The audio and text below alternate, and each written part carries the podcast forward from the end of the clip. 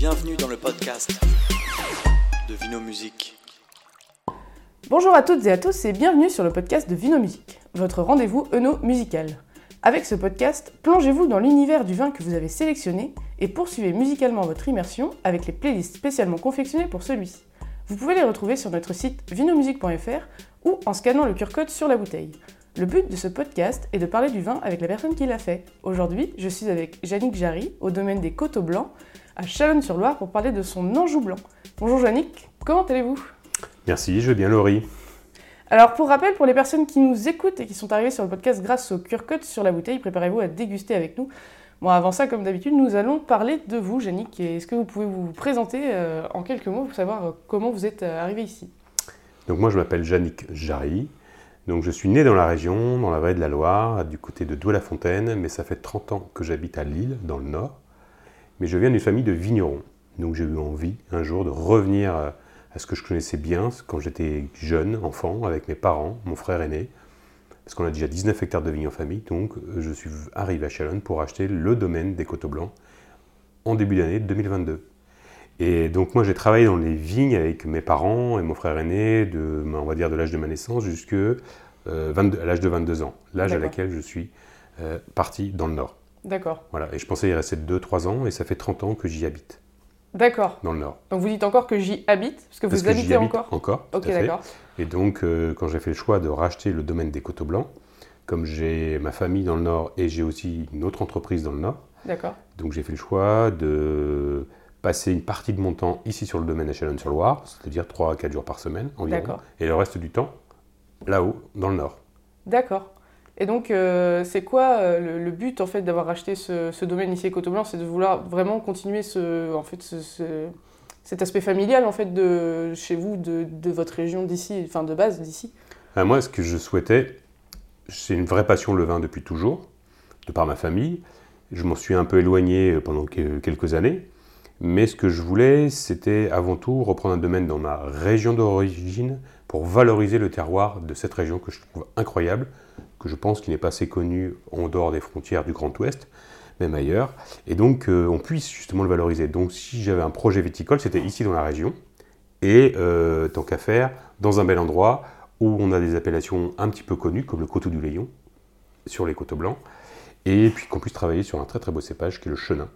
Et c'est pour ça que je voulais euh, développer une activité viticole ici, dans la région. Donc, euh, qu'est-ce qui s'est passé pour ce domaine avant euh... Alors, le domaine existe depuis à peu près un peu plus de cinquante ans. Okay. Il a été développé par un monsieur qui euh, a planté les vignes et il l'a développé euh, sur cinquante ans, environ pendant quarante-cinq ans, euh, un peu moins même. Et puis ensuite, ça a été revendu à une autre famille, des gens qui n'étaient pas vraiment, qui connaissaient pas, pas vraiment le monde du vin. Ils ont, ils ont essayé de le développer, puis ils ont compris que c'était pas pour eux. Donc... Euh, Moi, je suis arrivé parce que ces gens-là souhaitaient vendre leur domaine et puis euh, ça correspondait à quelque chose que je recherchais, c'est-à-dire un domaine viticole suffisamment grand. C'est-à-dire là, il y a un domaine qui fait trente-trois hectares, on a vingt et un hectares de vignes, mais ce que je souhaitais, c'est avoir une variété de cépages assez importante et euh, un parcellaire aussi assez dispatché. Je ne voulais pas que toutes les vignes soient au même endroit pour avoir des vrais choix de spécificité au niveau du terroir, au niveau des orientations et bien sûr au niveau des cépages, pour justement faire des vins assez authentiques, assez uniques et euh, spécifiques. En tout cas, c'est comme ça que je l'imagine dans le développement de ce domaine. Oui, d'accord. Oui, parce qu'au final, vous êtes arrivé en deux mille vingt-deux, donc vous avez quand même fait les vendanges de cette année. Tout à fait. Ouais, ok. Et donc, euh, vos premiers vins... Euh... On est en train de les vinifier en ce moment et on va euh, les mettre en bouteille bientôt, les premiers vins, et puis euh, ça va nous accompagner tout le premier semestre deux mille vingt-trois. Et on va commencer à commercialiser nos premiers vins Euh, à partir de, du mois de février, mars deux mille vingt-trois. D'accord. Et euh, bon, nous, euh, là, aujourd'hui, on va déguster euh, donc Cindéré, donc, oui. euh, de, donc de deux mille dix-huit. Tout donc, à fait. Tr- très très bonne année, de toute façon, euh, deux mille dix-huit sera une année très chaude, pour le vin en tout cas. Euh, mais du coup, vous, vous savez comment il a été fait ici. Exactement, et... ça fait partie des choses que j'ai on va dire, étudiées un peu avant de, de racheter le domaine. Évidemment, donc est-ce que... Bah, vous pouvez nous en parler quand même, même si euh, bah, ça reste vos vins, maintenant c'est vous qui les vendez. Oui, donc, euh... complètement, tout à fait. Ben oui, alors le Cindéré, donc, euh, c'est euh, un nom qui a été donné à cette cuvée, donc c'est un Anjou Blanc, donc cent pour cent Chenin. Euh, ce vin vient essentiellement d'une seule parcelle qu'on appelle euh, le Clos de la Croix Brouillée. Donc, d'ailleurs, moi l'année prochaine, Je vais changer le nom de ce vin, je vais l'appeler le Clos de la Croix Brouillée, parce qu'on a beaucoup de chance, on a un clos. Et donc, euh, c'est une vigne assez, euh, assez récente, euh, ça a une dizaine d'années, donc c'est assez jeune.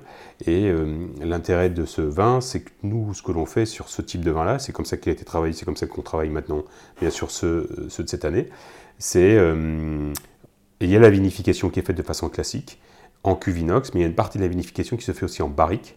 D'accord. Et il y a environ cinquante pour cent de ce qu'on retrouve dans une bouteille qui a été vinifiée, vieillie en barrique pendant neuf mois. Le reste, cuve inox. Et on fait un assemblage euh, moment de, juste avant la mise en bouteille pour donner un vin blanc sec avec quelque chose de beaucoup plus élaboré, avec beaucoup plus de, de, de complexité que des vins qui sont un peu plus simples, un peu plus droits. Et là, l'intérêt de celui-ci, c'est d'avoir un vin qui raconte beaucoup plus de choses que simplement certains vins qu'on vinifie un peu plus vite. C'était ça l'idée. Et par exemple, c'est un vin que nous, on, on déguste à l'apéro, bien sûr, mais sur plein d'autres moments euh, euh, pendant le repas. Et oui. exemple, l'exemple qu'on nous dit souvent sur les Lois de Saint-Jacques, c'est assez génial. On a des restaurants qui sont clients de ce vin-là maintenant. Et ce sont des restaurants qui ont des très très belles cartes dans lesquelles ils ont beaucoup de poissons. Et ça, D'accord. c'est des vins qui s'adorent. Je vais revenir sur ce que vous avez dit pour euh, juste expliquer à ceux qui nous écoutent, euh, au cas où ils ne savent pas, euh, ce que c'est qu'un clos. Oui. Et un clos, vous m'arrêtez si euh, je dis des bêtises, mais euh, un clos, c'est juste une parcelle qui est entre quatre murs.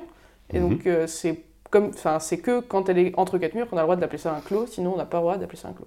Oui, c'est ça. Donc, le principe, c'est que c'est, c'est identifié sur le cadastre, c'est marqué clos. Alors, parfois, il n'y a pas nécessairement quatre murs. Parfois, oui. vous en avez deux ou trois. Parfois, euh, il y a des murs qui sont un peu euh, plus très présents. Il y a des, oui. il reste des cailloux. Mais c'est un clos. D'accord. Parce que ça a toujours été un clos et ça s'appelle comme ça. Donc, euh, mais là, nous, on a beaucoup de chance. Sur le clos de la Croix Brouillée, en la matière, il y a deux très gros murs qui l'entourent. Après, c'est les parcelles qui montent. Et nous, sur ce clos-là, Au, sur le côté de la parcelle, on a une vieille croix, c'est pour ça que ça s'appelle comme ça. D'accord. Et cette croix, elle date de seize cent trente-six. Donc cette croix, elle est sur un totem, c'est une croix en pierre, et elle date de seize cent trente-six. Et c'est ce qui fait la particularité de ce clos. C'est pour ça que l'année prochaine, sur les étiquettes de cette cuvée, nous aurons une illustration du clos, et bien sûr, une illustration de la croix. D'accord, ok.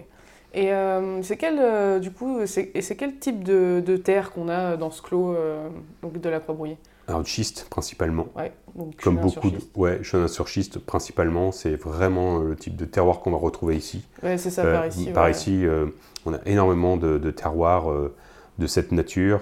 Dans, il y a certains endroits on a un petit peu d'argile, mais là, là où on n'a pas plus d'argile, on a un peu de, on a du cabernet franc, cabernet sauvignon, mais les chenins sont principalement euh, sur du schiste. Oui, voilà. Oui, pour ceux qui nous écoutent, encore une fois, on est à Chalonnes-sur-Loire, donc euh, c'est juste euh, en dessous, au, au sud-ouest euh, d'Angers, euh, euh, après la Loire, finalement. Ouais, puis c'est à six kilomètres de Savennières, par exemple, pour et ceux voilà. qui connaissent aussi. Mm. C'est une belle référence en termes de vin blanc euh, dans la région. C'est vrai. Eh bien, euh, super, euh, merci Yannick de nous avoir euh, éclairé sur tout ça. Ben, on va pouvoir euh, le goûter maintenant. Euh, donc c'est parti, on va déguster donc, euh, l'Anjou Blanc Cindéré. Donc euh, bien entendu, pour rappel, pour ceux qui sont euh, chez eux, euh, encore une fois, si vous ne sentez pas la même chose que nous, et euh, c'est tout à fait normal, hein, la dégustation ça reste très subjectif, et euh, à chaque moment de la journée on ne déguste pas pareil. Donc c'est parti, alors goûtons euh, cet Anjou Blanc. Alors déjà, euh, on peut remarquer quand même qu'il est, qu'il est quand même, il reste très très clair. C'est très clair comme un, les vins blancs, les chenins de la région, blanc, vin blanc sec je trouve. Oui. C'est transparent. Oui, et puis ça, il n'a pas l'air d'avoir trop de gras non plus euh, quand on le fait tourner dans le verre. Non, non, complètement, c'est pas, c'est pas des vins sur, les, sur lesquels euh, on a fait un gros travail de bâtonnage de lit, par exemple, dans les barriques. On a été assez soft sur le sujet. D'accord. On voulait pas trop trop de matière, on voulait garder de la légèreté, de la fraîcheur. Je trouve que ça sent vraiment le chenin sur schiste. Ouais. C'est hyper reconnaissable. Oui, tout à fait, c'est très identifiable. Et puis en plus, là, vous allez trouver aussi, euh, on sent légèrement, euh, c'est pas sans barrique. Oui. Donc, euh, là où on est déjà, on le sent un tout petit peu, c'était au côté un petit peu, un petit peu plus chaud, un petit peu boisé, mm. autour, autour, du, autour du verre. Ouais, on, on sent bien le... On sent... Moi déjà, ça, ça me fait saliver, donc euh, c'est déjà pas mal. Donc on va pouvoir le goûter. Bon bah déjà, on retrouve exactement ce qu'on avait au nez. Oui. Ce qui est un, un caractère de, d'équilibre et de qualité, finalement. On sent quand même qu'il tapisse bien la bouche. Ouais, ouais. Il, a, il est assez ample. Et en même temps, ce que j'aime beaucoup avec ce vin, c'est qu'il garde toujours quand même euh, un peu d'acidité, un peu de fraîcheur. Oui. Et ça, c'est bien, ça, c'est important, je trouve, sur ce type de vin. Pourtant, on est en deux mille dix-huit, une année magnifique. Hein. Oui. Mais euh, on est un vin qui garde toujours un bel équilibre, malgré le fait que ce soit en deux mille dix-huit. On est quand même sur quelque chose euh, qui est bien, qui est bien généreux en bouche. Et en plus, qui fait un petit peu saliver. Oui, oui, oui. Oui, c'est vrai. Et puis, la, le fait de faire saliver, c'est aussi un, un caractère d'acidité. Donc, ouais. de, de ce côté un peu frais. C'est ça. Plus il est acide, plus il est frais, plus on salive. Oui.